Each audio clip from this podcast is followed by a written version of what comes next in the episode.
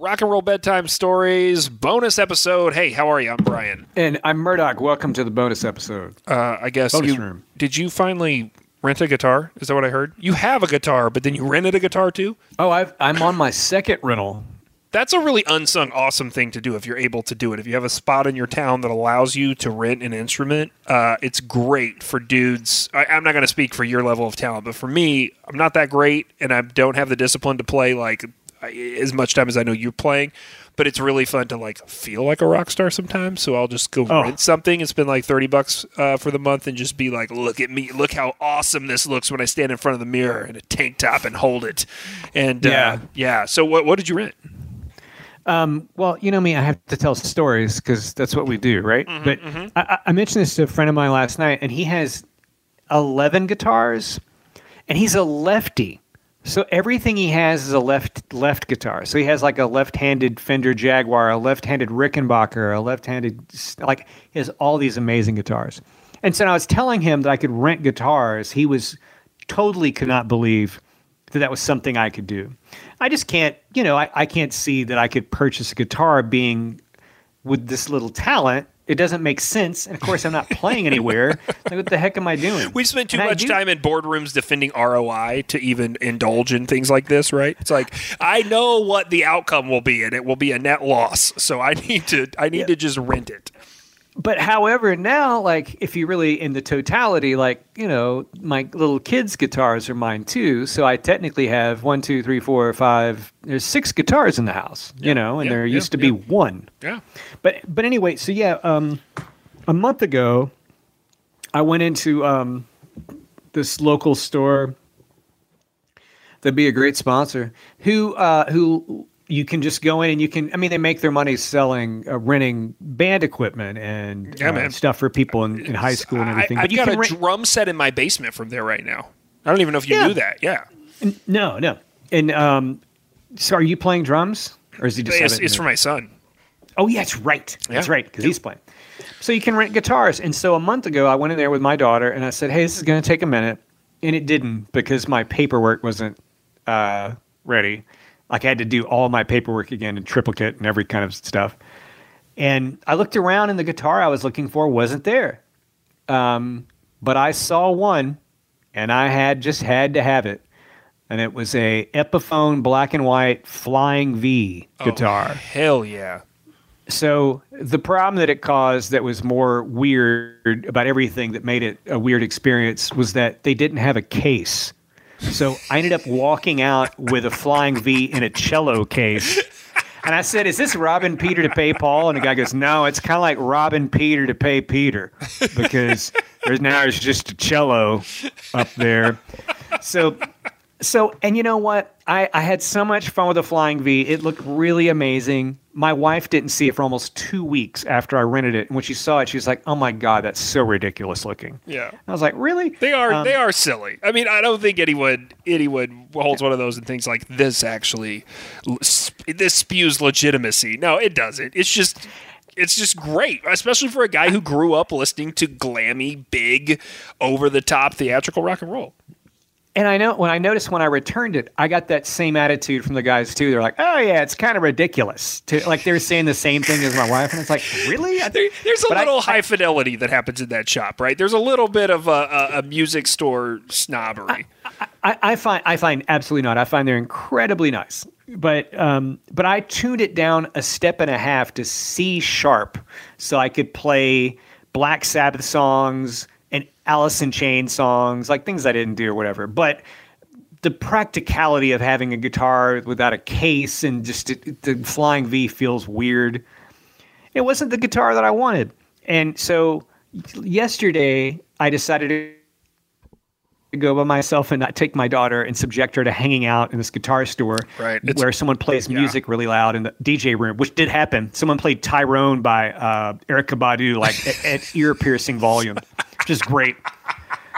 But I, I walked in, I traded in the Flying V, and I was kind of looking around, and they had some kind of interesting um, Fender guitars that were like the Toronado, and there was the Meteor, I guess. They're like these weird, odd shaped ones. And there it was, the guitar that I came to get last time. The guitar that I've been reading about, the guitar that I've watched over 20 YouTube videos about to see what it is and to see if people like it. And there is no negatives. No one talks anything negative about the guitar.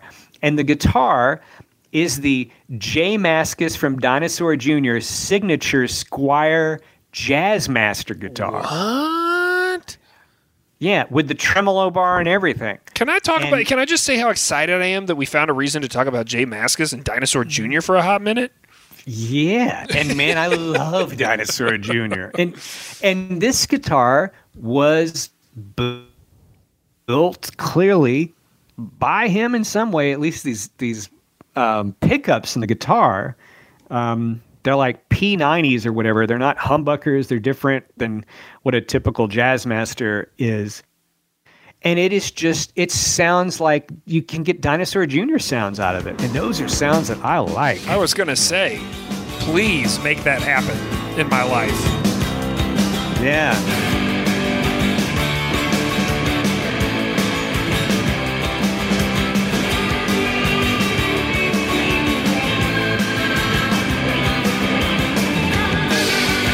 Can you do that? That's what I need you to do. I need I need you to do I- that solo in, in the just like heaven cover. Yeah, I watched I watched a video today to see what notes those are. Because because what's what's amazing is that I'm a I'm a terrible guitar player in terms of the totality of it. Like I can play rhythm guitar, but like solos and playing individual like runs and things like I just didn't learn how to do that. So I'm learning how to do that now. However, that guitar is so hot and so loud.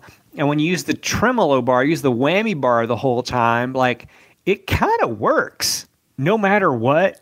Like as long as you're hitting, you know, as long as you're hitting the single string and you're just doing like you're not being real messy about it, like it just works. So so It that just- J Mascis sound has something to do with how hot his guitar is. Like he's he's actually engineered the electronics or something in it. Yeah, the these engineered the the electronics are different. So the pickups are different. They're a kind that he uses, and the bridge is different. So it's a adjustable bridge that that he has done with his Jazzmasters, and then the pickups are jumbo. I'm sorry, the frets are jumbo frets, um, and it has a maple neck. Like it is, and it's it's like kind of cream with like a gold plate. Like it's real classy uh, retro looking. That's and last night, last night I played it for three hours and fifteen minutes. I do love this phase you're entering, whereas like your wife doesn't know what you do late at night, and it's like you know, no, babe. Uh, I, yes, I'm definitely on the internet, and I'm definitely watching videos, but they really just involve old gray-haired men with long hair playing solos of Cure covers. Yeah, there was there was one night where she she did come in. She came in. She's like she walked in. and She was didn't seem suspicious, but she's like, "What are you watching?" Because like the guit- I'm not have I'm not playing the guitar, and I was like. I'm watching this instructional video on how to play this Deftone song, and she was like, "What?" And I like just turned it around and took the headphones out, and it's like, "Do do do do do do do," like and I had it down like half speed so I could do it. So I, I didn't have to try to do it full speed. So I could slowly learn how to do it. So I'm I'm putting in my hours. Um, it's like I feel so weird being like an old. I, I do feel like an, a, a middle aged man doing this at this point. But you know, I, I don't know. Like I haven't had this much fun in a long time. And and with isolation, this is I don't know. Maybe this I- isn't much fun as I'm gonna have it 20 degree, like at sub-zero temperatures. Like, Yeah, what the hell am I gonna I, do? I was going to say, as as one of your best friends and your uh, business and podcasting partner, I highly support something like this. I know how good it is for your mental health, so keep at it. And I will say, speaking of middle-aged men or, or way past middle-aged men playing guitar, let's get into a, a a truncated rock and roll story here real quickly. I don't know if you saw this, uh, but Ultimate Classic Rock ran a story on a, on an interview. I guess it was their interview with uh, with Mikkey Dee from Motorhead. Like you know Mikkey Dee, right? Yeah, and he's in the Scorpions. He's so now he's in the Scorpions, and he's yes. been in he's he, he he's been in some amazing bands, right? He was in like King Diamond, and then uh-huh. he was in uh, he, he's done time in in a version of Dokken, I guess, and then he was in Motorhead yeah. for for a really long for, time, from '92 to 2015. Forever, he was in Motorhead, and that's really like a big part of his career. And then um, I, am pretty sure if we didn't read the same interview, we've kind of read around the whole, the, uh, read, read something about like the same material. And it's really interesting to hear the drummer from Motorhead talking about how much freaking work it is to be a drummer in the Scorpions. Yeah, like right?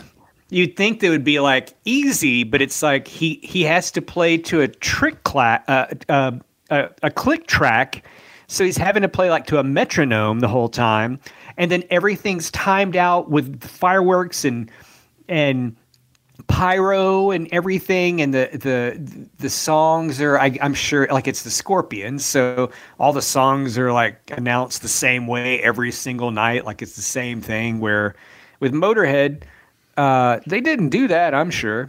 so, so the story I read actually is him talking about. I guess he was asked by this uh, YouTube show, Drum for the Song, where where they asked him about like what was the most tenuous moment in Motorhead or whatever. Like, wait, when did you did you ever have like a fight with Lemmy or something? Right, was the setup. And so he tells this story about how in 2011 they were playing this uh, event in the UK called Bloodstock did you see this story? I, no, but I've seen the I've seen the footage of that concert. And yes. so there's a fight between him and Lemmy because Lemmy's got a cold. And, and, they and everyone had told Lemmy, Lemmy, you cannot go out on stage and do this. And and Lemmy at this point is is just in his I don't give a damn stage of life, right? Um, and I mean, which I was, was, which when did that? I was going to say that? that? that was his whole life. Uh, nothing dangerous, but he was sick as a dog. This is this is what uh, Mikkey says in his interview. He had a fever. He couldn't speak. He was in a terrible mood, and uh, he says, "Lemmy, we got to cancel. You can't do this show."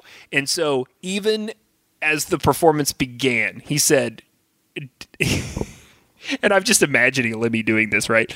Lemmy turns around and is like, Mikkey, you mother, you're killing me. Slow down.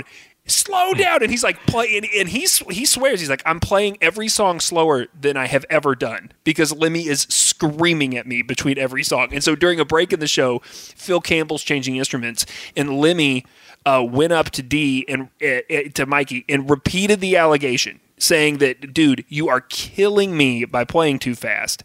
Um, and so, so he has a bucket of ice next to him that he has a towel in, right, to put on his face. And he takes the towel out and he just throws it with the ice and everything. He throws the bucket at Lemmy and tells him to to fuck off, and then he walks off stage. Oh, oh my gosh! Yeah, yeah, yeah, yeah, yeah. I know. I got to read about that. I have never put that together. What that was. Oh my gosh! And so, uh, as he prepared to leave the festival, Lemmy and Campbell keep playing without a drummer. Yes.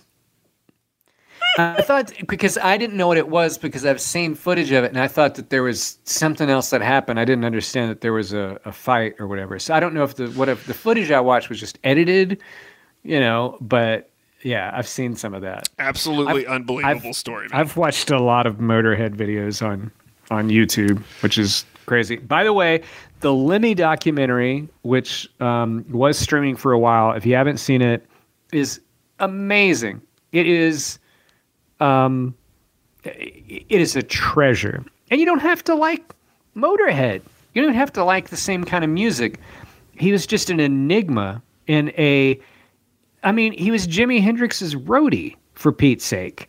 He was old enough that in the very beginning of the documentary, he's on uh, Dr. Drew and they ask him what his influences are, and he's like Elvis Presley, Jerry Lee Lewis, and you realize, oh yeah, yeah, that's right. He's the elder statesman, like the that whole elder statesman stuff with Metallica, where they like you know bow down to Lemmy, like eh, it's it's there's a certain credence that belongs to that. He, yeah, I mean it's it's unbelievable, right? He was what seventy when he died. Yeah, he was in his seventies, and he he was really he was really really sick the there's a bonus like eight minutes or so with the documentary where it has the documentary filmmakers that are in it, and they basically talk about how the whole thing was just a negotiation. The documentary was like every single thing, because they're like, we want to shoot in your apartment, and he like he didn't seem to care that he had Nazi memorabilia everywhere and like, you know, all this like kind of like not like he was a Nazi, just like had like their hats and Nazi uniforms and stuff because they, yeah. they were the evil stormtroopers. He was just really concerned because his kitchen and his whole apartment was really gross and dirty. So they said that they would clean his apartment if they let him film there. So they did. They they cleaned the apartment. But then you get to see that like he lives in this crappy apartment like down off the Sunset Strip and he like cooks bologna and stuff. You know. It, it, well, you know, back to your point about him being the elder statesman. You know, there's this story too about him having actually been at the Cavern Club and seen the Beatles when he was a mm-hmm. teenager, which puts him at that 60, 61, so before they're in the states, right? And uh and he like got to see that and then learns to play guitar by playing along to please please me. I mean and then he becomes lemmy. I mean it's just the whole thing is it it's it's a great story. Yeah yeah. And um, they were they were on an episode of the young ones that i saw when i was in high school i guess. And that was a transformation that was a transformative experience for me.